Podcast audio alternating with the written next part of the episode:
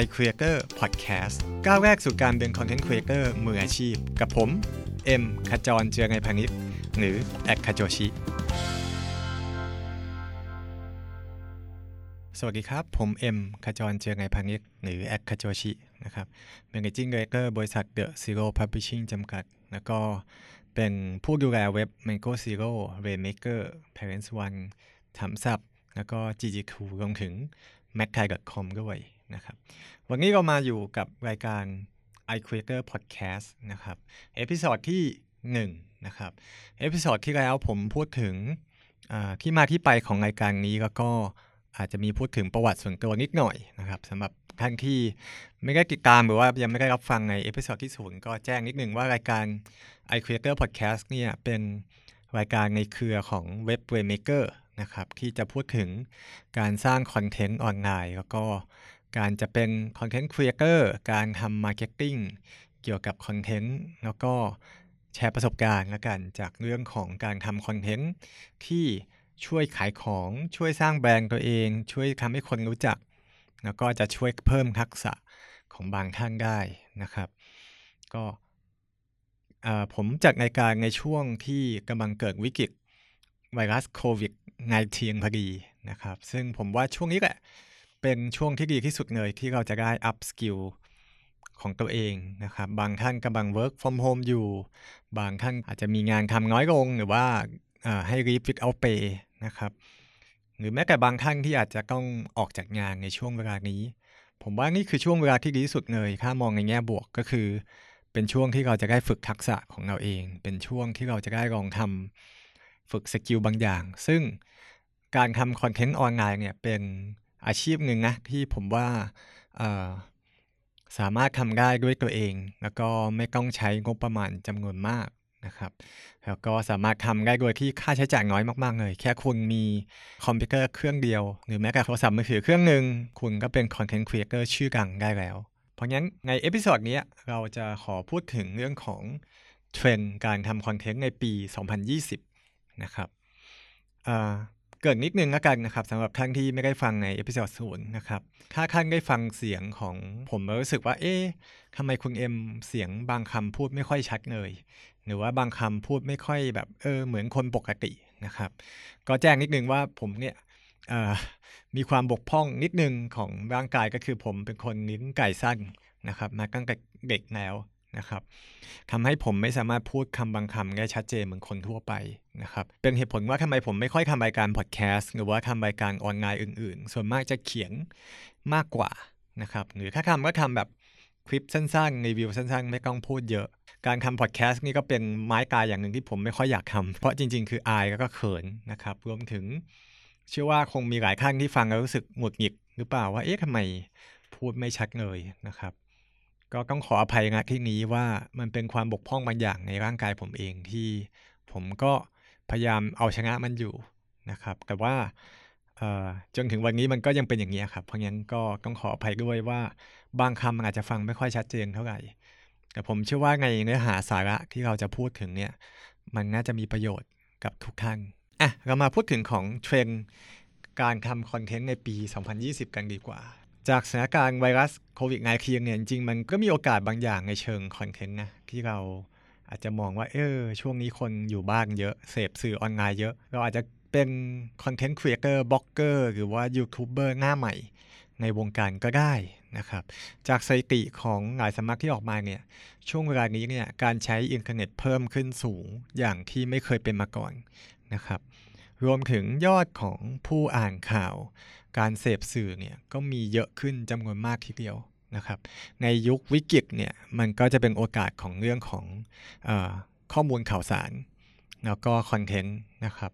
รวมถึงความเครียดของช่วง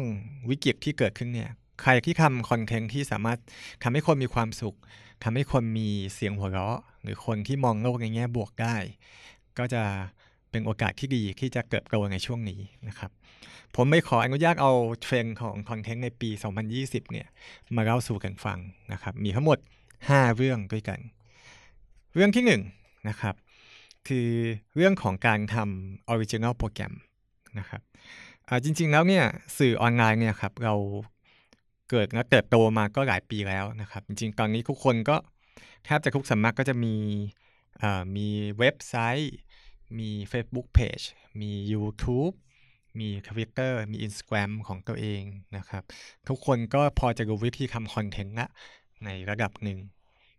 แต่ว่าพอคนทำมากขึ้นมากขึ้นเรื่อยๆ แล้วก็ทุกคนเนี่ย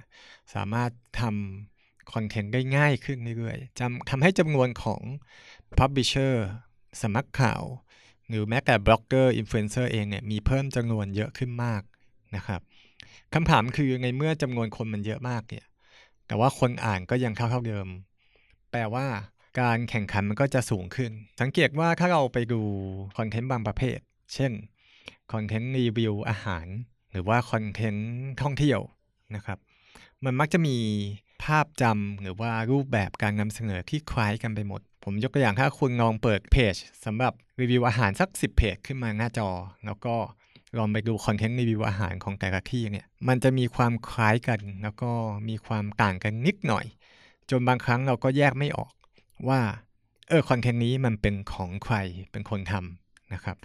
คือสมัยก่อนเนี่ยเราก็จะ care กันมากเลยว่าใครจะทำยอดดี คอมเมนต์เยอะไลค์เยอะแชร์เยอะนะครับแต่พอมาจนถึงปัจจุบันเนี่ยพอคนทำเยอะขึ้นเยอะขึ้นเนี่ยสิ่งที่สำคัญกว่ากลับไม่ใช่เรื่องของยอด แชร์ยอดไลค์ยอดคอมเมนต์นะสิ่งที่สำคัญกว่าตอนนี้กลับกลายเป็นเอ๊ะคอนเทนต์ที่เราทำออกไปเนี่ย คนจำสิ่งที่เราทำได้มากน้อยแค่ไหน คนจำได้หรือเปล่าว่านี่คือคอนเทนต์จาก Mango Zero คนเห็นปุ๊บรู้ปั๊บไหมว่านี่คือคอนเทนต์ของ Rainmaker นะครับ หรือคนจำได้ไหมว่าไอ้คลิปนี้คือคลิปของพี่เอ็ดเจ็ดวิ คือคลิปของน้องเฟื่องลดาเป็นคลิปของคุณกอล์ฟมาเยือนนะครับ เพราะฉะนั้นการแข่งขันในปีนี้หลายแบรนด์หลาย publisher ก็ออกมาพูดถึงเรื่องของการทำ original program นะครับ ซึ่งมันก็จะเป็นเส้นทางหนึ่งที่ทำให้คนเริ่มจดจำแบรนด์ของเราได้ จดจำการนำเสนอของเราได้ทีนี้คำถามคือแล้ว Original โปรแกรมคืออะไร จริง ๆ แล้ว Original โปรแกรมเนี่ยไม่ใช่สิ่งใหม่ ถ้าคุณเคยอยู่ในอุตสาหกรรมทีวี หรือว่าซีรีส์ออนไลน์ หรือว่า สื่อดั้งเดิมเนี่ยจะคุ้นเคยกับการทำพวกนี้อยู่แล้ว ก็คือการทำรายการ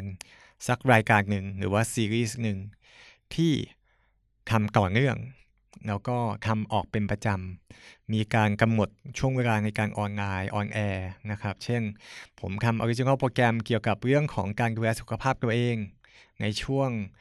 ไวรัสนะครับโควิด -19 ออกทุกวันจันทร์เวลาบ่าย3โมงนะครับ แล้วก็มีรูปแบบการนำเสนอที่คล้ายกันในแต่ละ episode นะครับ ก็จะเป็นรายการนี้ episode 1 episode 2 episode 3จริงๆ พอดแคสต์ก็ถือเป็น original program ประเภทหนึ่งได้เหมือนกัน การทำ original program เนี่ย มีข้อดียังไง ก็คือปกติถ้าเราเป็น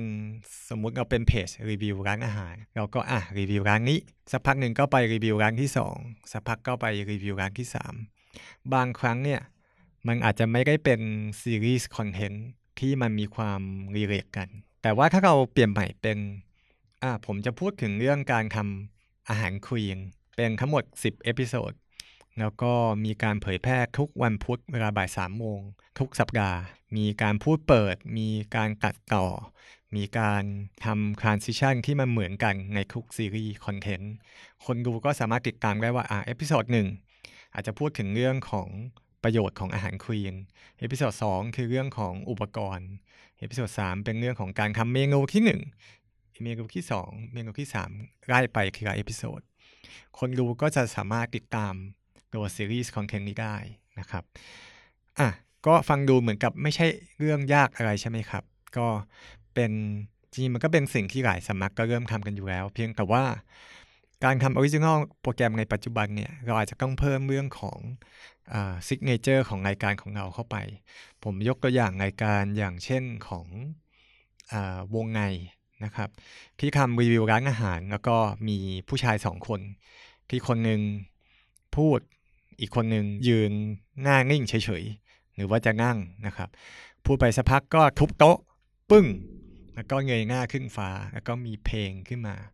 แล้วก็มีการทำเอฟเฟกทำสนุกสนานนะครับ หลายคนฟังก็น่าจะคุ้นนะครับว่าเป็นคลิปรีวิวร้านอาหารของนายหอยนะครับของวงในเนี่ยครับก็เป็น original โปรแกรมประเภทหนึ่ง แล้วก็เป็น signature ของวงในที่ทำให้คลิปรีวิวร้านอาหารของวงในเนี่ยมีความแตกต่างจากคลิปรีวิวอาหารของเพจหรือ publisher รายอื่น ผมยกตัวอย่างอย่างเช่นรายการของ Echo ที่จะมีเป็นซีรีส์ content ออกมาหลายตอนนะครับ อย่างเช่นเรื่องของพูดถึงเรื่องเพศนะครับ Echo ก็ทำได้ดีมาก ๆ เลย แล้วก็ทำเป็นซีรีส์ออกมา แล้วก็มีคนติดตาม เพราะฉะนั้นการทำ original โปรแกรมเนี่ย ก็จะเริ่มมีผู้ติดตาม บางคนอาจจะไม่ได้ติดตามเพจของเราโดยตรง แต่ว่าชอบซีรีส์โปรแกรมเนี้ยนะครับ ก็จะมาดูแค่ รายการตัวนี้เท่านั้น ข้อดีของการทำ original โปรแกรมเนี่ย ที่ทำไมมันเป็นเทรนด์อีกอย่างในในแวดวงสื่อตอนนี้นะครับ ก็จะเล่าให้ฟังว่าพอเราทำ original โปรแกรมออกมาแล้วมีผู้ติดตามมีคุณภาพมี signature ที่ชัดเจนเนี่ย มันเป็นช่องทางหารายได้เพิ่มเติมนะครับ ผมยกตัวอย่างถ้าคุณเปิดเข้าไปที่ Netflix หลายท่านน่าจะเป็นสมาชิก Netflix อยู่แล้ว ถ้าคุณเปิดเข้าไปที่ Netflix นะครับ แล้วก็ไปดู ซีรีส์ประเภทหนึ่ง คือปกติ Netflix ก็จะมีหนังภาพยนตร์กับที่เป็นซีรีส์ใช่ไหมครับ เป็นละคร แต่ว่าช่วงหลังเนี่ย Netflix เนี่ยก็เริ่มเอา original โปรแกรมของ Publisher เนี่ยครับมาลงในช่องตัวเองนะครับ มีซีรีส์หนึ่งที่ชื่อว่า Explained นะครับ E X P L A I N E D นะครับ Explain เป็นซีรีส์ออริจินอลที่ทาง Netflix ร่วมกับ Vox Media นะครับ Vox Media เนี่ยเป็นสำนักข่าวออนไลน์ที่ชื่อดังมากที่อเมริกา ก็ทำเป็นสารคดีครับ แล้วก็อธิบายเรื่องต่างๆ ให้มันเข้าใจง่าย แล้วก็ทำเป็นซีรีส์ออกมา เผยแพร่บน Netflix นะครับเอ่อ Explain เนี่ยเขาก็จะอธิบายเรื่องบางเรื่องให้มันเข้าใจง่าย เช่นเรื่อง K-POP ทำไม K-POP ถึงเป็นกระแสไปทั่วโลก นะครับ หรือ e-sport คืออะไรนะครับการเขียนโปรแกรมคืออะไร หรือแม้แต่เรื่องบางเรื่องที่มีเมมากอย่างเช่น female orgasm นะครับ การถึงจุดสุดยอดของคุณผู้หญิงเนี่ย เออ มันมีคำอธิบายไหมนะครับ ซึ่งซีรีส์เนี้ยก็ทำง่ายเข้าใจง่ายมาก แล้วก็แต่ละตอนเนี่ยจบในเวลาแค่ประมาณ 40 ถึง 50 นาทีเท่านั้นเองนะครับออย่างเงี้ย ตัว Publisher เองก็สามารถ partner กับช่องทางต่างๆ แล้วก็เอาเป็นเผยแพร่ออกไปได้นะครับ Vox Media ไม่จำเป็นต้องทำลงแค่ YouTube ตัวเอง Facebook ตัวเอง แต่สามารถนำไปเผยแพร่อย่างบนใน Netflix ได้ด้วยนะครับอีกตัวอย่างหนึ่งนะครับ ถ้าคุณเปิดแอปพลิเคชันชื่อ iFlix นะครับ i แล้วก็ f i l i x นะครับ iFlix เนี่ยก็คล้ายๆ Netflix นะครับ คือเป็นแอปพลิเคชันสำหรับดูหนังดูซีรีส์ แต่ว่าถ้าคุณเปิดเข้าไปก่อนเนี่ย คุณจะเจอชแนลหนึ่งนะครับ ชื่อว่า Echo E C H O นะครับ กดเข้าไปปุ๊บคุณก็อาจจะคุ้นเคยว่า เอ๊ะอ๋อนี่มันเป็นรายการเอ่อเป็นคลิปที่ทาง Echo ก็ทำลงบนสื่อมีเดียของตัวเองอยู่แล้วนะครับ แต่ว่าทาง iFix เนี่ย partner กับ Echo ก็เอา content original โปรแกรมเนี่ยมาลงในแพลตฟอร์มของตัวเองนะครับ ไม่ใช่แค่นั้นครับ ยังมี original โปรแกรมอย่างเช่น Amazing k a i k e นะครับ ก็ลงใน iflix เช่นเดียวกัน หรือถ้าคุณเปิดไปในแอปพลิเคชันอย่าง True ID นะครับของทางค่าย True Move H เนี่ย คุณก็จะเจอรายการอย่างเช่นของรีวิวร้านอาหารของคุณพีช อีทแหลก นะครับหรือรายการครอบครัวของชูใจ Family ของคุณ ฟักกลิ้ง ฮีโร่ นะครับซึ่งในการเหล่านี้ทางแพลตฟอร์มพวกนี้ก็จะขอซื้อมาจาก Publisher บล็อกเกอร์หรือว่ายูทูบเบอร์ต่างๆ เพื่อเอามาลงในแพลตฟอร์มตัวเองนะครับเพราะงั้นการทำ Original โปรแกรมจึงไม่ใช่แค่การทำให้คนติดตามการได้ brandingนะครับแต่มันยังสามารถทำรายได้ให้กับบริษัทเพิ่มเติมได้ด้วย ปีที่แล้วผมมี partner กับทาง Line Today นะครับทาง Line Today ติดต่อให้ทาง Mango Zero เนี่ยช่วยทำ content ที่เป็น original content แล้วก็ Exclusive ลงบนแพลตฟอร์ม Line Today ซึ่งจะสามารถอ่านและดูได้เฉพาะบน Line Today เท่านั้นนะครับ ซึ่งเออก็น่าสนใจเหมือนกันว่ามันก็เป็น original โปรแกรมประเภทหนึ่งนะครับมีโค้ดของพี่บีอริยะนะครับที่เป็นผู้บริหารของช่อง3พี่บีบอกว่าตอนนี้ หัวใจสำคัญที่สุดของช่อง3เนี่ยครับ ไม่ใช่ช่องอีกต่อไป แต่หัวใจสำคัญที่สุดของช่อง3เนี่ยกับเป็นคอนเทนต์ที่อยู่ข้างในช่อง3ไม่ว่าจะเป็นละครแล้วก็ข่าวนะครับ เพราะฉะนั้นแม้แต่ช่อง3เองที่มีแพลตฟอร์มตัวเองที่แข็งแกร่งอยู่แล้วเนี่ยก็ยังเห็นด้วยว่าเออเราควรจะทำ content แล้วก็ไม่จำกัดด้วยว่าเราจะต้องเผยแพร่อยู่ในช่องทางของเรา เราสามารถไปเผยแพร่ในช่องทางอื่นๆ ก็ได้นะครับ เพราะฉะนั้นในมุมของบล็อกเกอร์อินฟลูเอนเซอร์ตอนนี้ก็มีหลายค่ายที่ออกมาประกาศแล้วนะครับ ว่าจะมี original โปรแกรมของตัวเอง อย่างเช่น อย่างทาง The Standardนะครับ ทางเคนนักครินเนี่ยก็มีการประกาศว่าอะปีนี้ จะมี original โปรแกรมของ The Standard ออกมานะครับ หรืออย่างเว็บอย่าง Banking ก็มีทำออริจินอลโปรแกรมของตัวเองออกมาหลายหลายรายการเลย อย่าง Mango Zero เองเราก็มีทำ original โปรแกรมร่วมกับทาง BNK48 นะครับ ชื่อเอ่อ BNK48 by the way by Mango Zero ก็ถือว่าเป็นโปรแกรมพิเศษที่แต่ละ Publisher ก็ทำแยกออกกันมา มาถึงเทรนด์ที่2นะครับคือเรื่องของ TikTok นะครับหรือที่บางคนอาจจะเรียก TikTok หรือ TikTok นะครับ TikTok เนี่ยจริง ๆ หลายคนก็พอจะได้ยินข่าวว่า เออมันมันมานะมันเป็นกระแส แต่ผมก็บอกได้เลยว่าตอนนี้มันไม่ใช่มาแน่ครับ มันมาแล้วนะครับที่เมืองไทย ถือว่ามาแล้วแล้วก็เป็นแพลตฟอร์มที่มีผู้ใช้จำนวนมากทีเดียวนะครับจำนวนผู้ใช้ของ TikTok ในปัจจุบันเนี่ยจากสถิติเนี่ยมีอยู่ 500 ล้านคนทีนี้ 500 ล้านคนเนี่ยหลายคนก็เอ๊ะมันเยอะแค่ไหนนะครับ ก็บอกได้เลยครับว่า 500 ล้านคนเนี่ยเยอะเป็นอันดับ 4 ของโซเชียลมีเดียทั่วโลกนะครับ อันดับ 1 คือ Facebook 2,000 ล้านคนนะครับ อันดับ 2 คือ YouTube นะครับ อันดับ 3 คือ Instagram อันดับ 4 คือ TikTok ที่ 500 ล้านคนคำว่า 500 ล้านคนเนี่ยมากแค่ไหนก็มากกว่าผู้ใช้ทวิตเตอร์ ในปัจจุบันแล้วนะครับทวิตเตอร์ปัจจุบันมีผู้ใช้อยู่ที่ 300 ล้านคนนะครับมากกว่าผู้ใช้ Snapchat ที่มีอยู่ 200 ล้านคน มากกว่าผู้ใช้ Pinterest ที่มีอยู่ 250 ล้านคน เพราะฉะนั้นตอนนี้ TikTok กลายเป็นโซเชียลมีเดียอันดับ 4 ของโลกนะครับ เริ่มที่จะเข้าใกล้เคียงกับ Instagram ด้วยซ้ำไปจำนวนผู้ใช้ในไทยอาจจะยังไม่ได้มีเปิดเผยที่ชัดเจนนะครับ แต่เท่าที่ทราบเนี่ยก็เรียกว่าใกล้เคียงหรืออาจจะ เริ่มแซงทวิตเตอร์ในไทยด้วยซ้ำไป TikTok เนี่ยหลายครั้งอาจจะยังไม่เคยใช้ผมขอแนะนำให้ลองสมัคร แล้วก็ลองใช้ดูตั้งแต่วันนี้เลยนะครับ ผมว่ามันเป็นช่องทางที่สนุก แล้วก็มีความบันเทิงอยู่ข้างในดีมากเลยนะครับ มันไม่ใช่แอป คือหลายคนเนี่ยให้คำนิยามว่าเป็นแอป อาจจะตลาดล่างนิดนึงนะครับ อาจจะ low grade นิดนึง หลายคนบอกอย่างนั้นแต่ว่าจริง ๆ ตอนนี้ไม่ใช่แล้วนะครับเอ่ออินฟลูเอนเซอร์ชื่อดังมาเริ่มใช้แพลตฟอร์มนี้หมดแล้ว ไม่ว่าจะเป็นคุณบี้ เดอะสกานะครับค่ายงากาวบางกอกหรือว่าช่องต่างๆอย่างช่องเจ็ดเองก็มีติ๊กต็อกแล้วหรือว่าอินฟลูเอนเซอร์หลายคนก็เริ่มใช้แล้วนะครับหลายแบรนด์ก็ลงมาใช้ติ๊กต็อกกัน TikTok เป็นแพลตฟอร์มวิดีโอความสั้นความยาวแค่ 15 วินาทีนะครับก็ไม่ได้ยาวมาก แต่ว่าความเจ๋งของ TikTok เนี่ยคือ เป็นแอปที่สามารถถ่ายทำแล้วก็ production ภายในแอปตัวเองนะครับ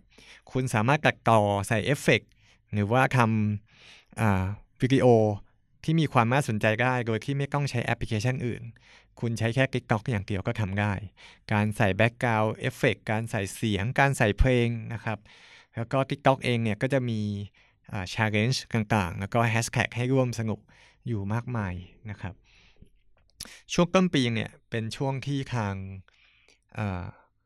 ร้านสะดวกซื้อแล้วก็ห้างสรรพสินค้าในไทยเนี่ยงดใช้ถุงพลาสติกใช่ไหมครับ ก็มีทาง7 e เ e ่ e อเนี่ยทำแคมเปญร่วมกับ TikTok ใช้ชื่อแฮชแท็กว่างดใช้ถุงพลาสติกปรากฏว่าก็มีคนที่เข้ามาร่วมแคมเปญเนี่ยทำคลิปวิดีโอไปร้านเซเว่นเอาถุงเอากระบังเอาของไปใส่ ของที่ซื้อนะครับ มีการเดินแฟชั่นในเซเว่นทำคลิปสนุกสนานไปมา ปรากฏว่าแคมเปญเนี้ยมีคลิปวิดีโอออกมาเนี่ย โห เป็นร้อยๆคลิปนะครับ แล้วก็มียอดบิวรวมกันเฉพาะในแคมเปญเนี้ย87 ล้านครั้งนะครับ ลองคิดดูครับว่าถ้า7 e เ e ่ e ทำคลิปวิดีโอออกมาตัวหนึ่งเป็นโฆษณา กว่าที่จะมีคนมาดูคลิปเนี่ยครบ 87 ล้านคนเนี่ยโอ้มันยากมากเลยนะครับแต่พอเขา partner กับทาง TikTok แล้วก็ทำแคมเปญนี้ขึ้นมาเนี่ยโหมันค่อนข้าง success มาก แล้วก็มีคนมาร่วมสนุกมี engagement ที่ดี มีภาพลักษณ์ที่ดีกับแบรนด์แล้วก็ออกมาสนุกมากเลยนะครับ เพราะงั้น TikTok เนี่ยก็เป็นเทรนด์ที่ 2 ที่ขอแนะนำว่าถ้าคุณอยากจะทำคอนเทนต์ในยุคนี้นะครับ ไปทำเพจอาจจะมีคนทำเยอะแล้วไปยูทูบเบอร์ก็อาจจะสู้คนอื่นยาก มาลองสนาม TikTok ดูก็น่าสนใจนะครับ มาถึงเทรนที่ 3 นะครับ ปีนี้ถ้าถามว่าอยากทำคอนเทนต์หัวข้ออะไรดีที่มันมีความน่าสนใจในยุคนี้ก็บอกเลยครับว่าก็จะมีอยู่ประมาณ 3 หัวข้อนี้ก็คือเรื่องของอสิ่งแวดล้อมสุขภาพนะครับ ข้อที่ 1 กับอีกเรื่องหนึ่งก็คือเรื่องของโตเกียวโอลิมปิก แล้วก็ข้อสุดท้ายก็คือเรื่องของความหลากหลายทางเพศ เป็น 3 เทรนที่สื่อปัจจุบันแล้วก็หลายหลายคนที่ทำคอนเทนต์ยุคเนี่ยก็จะให้ความสำคัญมากเป็นพิเศษในปีนี้ เรื่องแรกเรื่องสุขภาพกับเรื่องสิ่งแวดล้อมเนี่ยก็ชัดเจนเนาะนะครับ มันมาตั้งแต่ต้นปีครับทั้งเรื่องของอ่าไม่ใช่ถุงพลาสติก PM 2.5 ไวรัสโควิด 19 นะครับ แล้วก็เชื่อว่ามันจะเป็นเทรนด์หลังจากนี้ไป ช่วงเนี้ยใครทำคอนเทนต์สุขภาพ หรือว่าการดูแลสิ่งแวดล้อมเนี่ยโหยอดขึ้นเยอะมากเลยนะครับ จากสถิติในเว็บไซต์หลายๆเว็บ พอทำเรื่องนี้ก็ได้รับความสนใจ แล้วก็ผมเชื่อว่าพอผ่านวิกฤตโควิด -19 ไปเนี่ยเรื่องนี้มันจะกลายเป็นนิวนอมเป็นเรื่องปกติของสังคมนะครับ การดูแลตัวเองการใส่หน้ากากการล้างมือนะครับ มันจะกลายเป็นเรื่องปกติไปละเพราะงั้น คนก็จะเสพคอนเทนต์ประมาณกลุ่มนี้นะครับ เป็นเรื่องปกติเช่นเดียวกัน หรือว่าอย่างเรื่องของโตเกียวโอลิมปิก อันนี้คือต้องบอกว่าเทรนด์เนี้ยมันเป็นเทรนด์ที่คุยกันก่อนที่จะเกิดวิกฤตนี้นะครับ คือเรายังไม่รู้ว่าโตเกียวโอลิมปิกเนี่ยจะยังสามารถจัดในปีนี้ได้หรือไม่ แต่ว่าถ้าจัดได้เนี่ยก็มีการพูดคุยว่านี่น่าจะเป็นโอลิมปิกครั้งที่มีการพูดถึงเรื่องของสื่อออนไลน์มากที่สุดครั้งหนึ่งนะครับ เนื่องจากว่าความเป็นญี่ปุ่นเนี่ยมันมี culture ที่ไม่เหมือนประเทศอื่น แล้วก็ยิ่งยิ่งประเทศญี่ปุ่นกับความเป็นไทยเนี่ยก็มีความผูกพันความสัมพันธ์กันเยอะ คนไทยไปเที่ยวญี่ปุ่นเยอะมาก คนไทยอ่านการ์ตูนญี่ปุ่น ฟังเพลงญี่ปุ่นติดตามไอดอลมีความ relate ในทางวัฒนธรรมสูงมากๆนะครับ เพราะฉะนั้นถ้าโตเกียวโอลิมปิกได้จัดขึ้นมาเนี่ยใครที่ทำคอนเทนต์ที่เกี่ยวข้องกับ สิ่งที่เกิดขึ้นในโตเกียวโอลิมปิก ก็จะได้รับความสนใจจำนวนมากนะครับประเด็นสุดท้ายคือเรื่องของ LGBT นะครับ เรื่องความหลากหลายทางเพศ ก็เป็นเทรนด์หนึ่งที่พูดถึงมาจริงๆทั่วโลกเนี่ยเขาพูดถึงมาหลายปีแล้วนะครับ แต่ว่าข้างในไทยเนี่ยอตอนนี้มันเริ่มกลายเป็นนิวนอมเป็นเรื่องเรื่องปกติที่เริ่มยอมรับกันได้นะครับ เช่นมหาลัยอนุญาตให้ ผู้ที่มีความสนใจ หรือว่าอยากจะขอรับปริญญาในชุดต่างเพศนะครับ สามารถทำได้ หรือว่าสถาบันต่างๆ ก็เริ่มยอมรับคนที่มีความหลากหลายทางเพศนะครับ รวมถึงเรื่องของการเหยียดทางเพศ หรือการพูดถึงเพศอื่นในทางไม่เหมาะสมเนี่ยเริ่มกลายเป็นมาตรฐานของสังคมไทยที่ยอมรับไม่ได้นะครับ เพราะฉะนั้นการทำคอนเทนต์ประเภทนี้ ก็จะเริ่มกลายเป็นเรื่องนิวนอมเหมือนกันที่คนในสังคมเริ่มยอมรับ แล้วก็เข้าใจเข้าอกเข้าใจมากขึ้นนะครับอ่านี่คือเทรนด์ที่3นะครับคือคอนเทนต์เกี่ยวกับเรื่องสุขภาพ เรื่องโตเกียวโอลิมปิก แล้วก็เรื่องความหลากหลายทางเพศนะครับเทรนด์ข้อที่4นะครับในเรื่องของคอนเทนต์คือเรื่องของ uh, personalized content หรือว่า personalized ads นะครับ personalized content เนี่ยก็อย่างเช่น สมัยก่อนเราทำเว็บใช่ไหมครับ เราเข้าไปในเว็บปุ๊บ เราก็จะเห็นหน้าตาเว็บของทุกคนเข้าไปเนี่ยจะเห็นหน้าตาเหมือนกันหมดนะครับพาดหัวข้างบนไฮไลท์ยังไง section ที่ 2 พูดถึงอะไร section ที่ 3 พูดถึงอะไร แต่ตอนนี้เราเริ่มมีเทรนด์ใหม่ก็คือคนเนี่ยเริ่มมีความสนใจที่หลากหลายแล้วก็ด้วยเทคโนโลยีปัจจุบันเนี่ยเราสามารถดึงความชอบของคนเนี่ย ออกมาได้ เช่น ถ้าคนล็อกอินด้วย Facebook บางทีเราอาจจะสามารถดึงความชอบของคุณบางอย่าง หรือว่าประวัติการเสพคอนเทนต์ของคุณเนี่ยมาใช้ในการ customize เว็บหรือว่าโฆษณาของเราได้ เพราะฉะนั้นในเว็บหลายแห่งที่อเมริกาตอนนี้ก็เริ่มมีการทำ personalized web ก็คือถ้าคุณเข้าไปในเว็บ คุณอาจจะเจอคอนเทนต์ที่ไม่เหมือน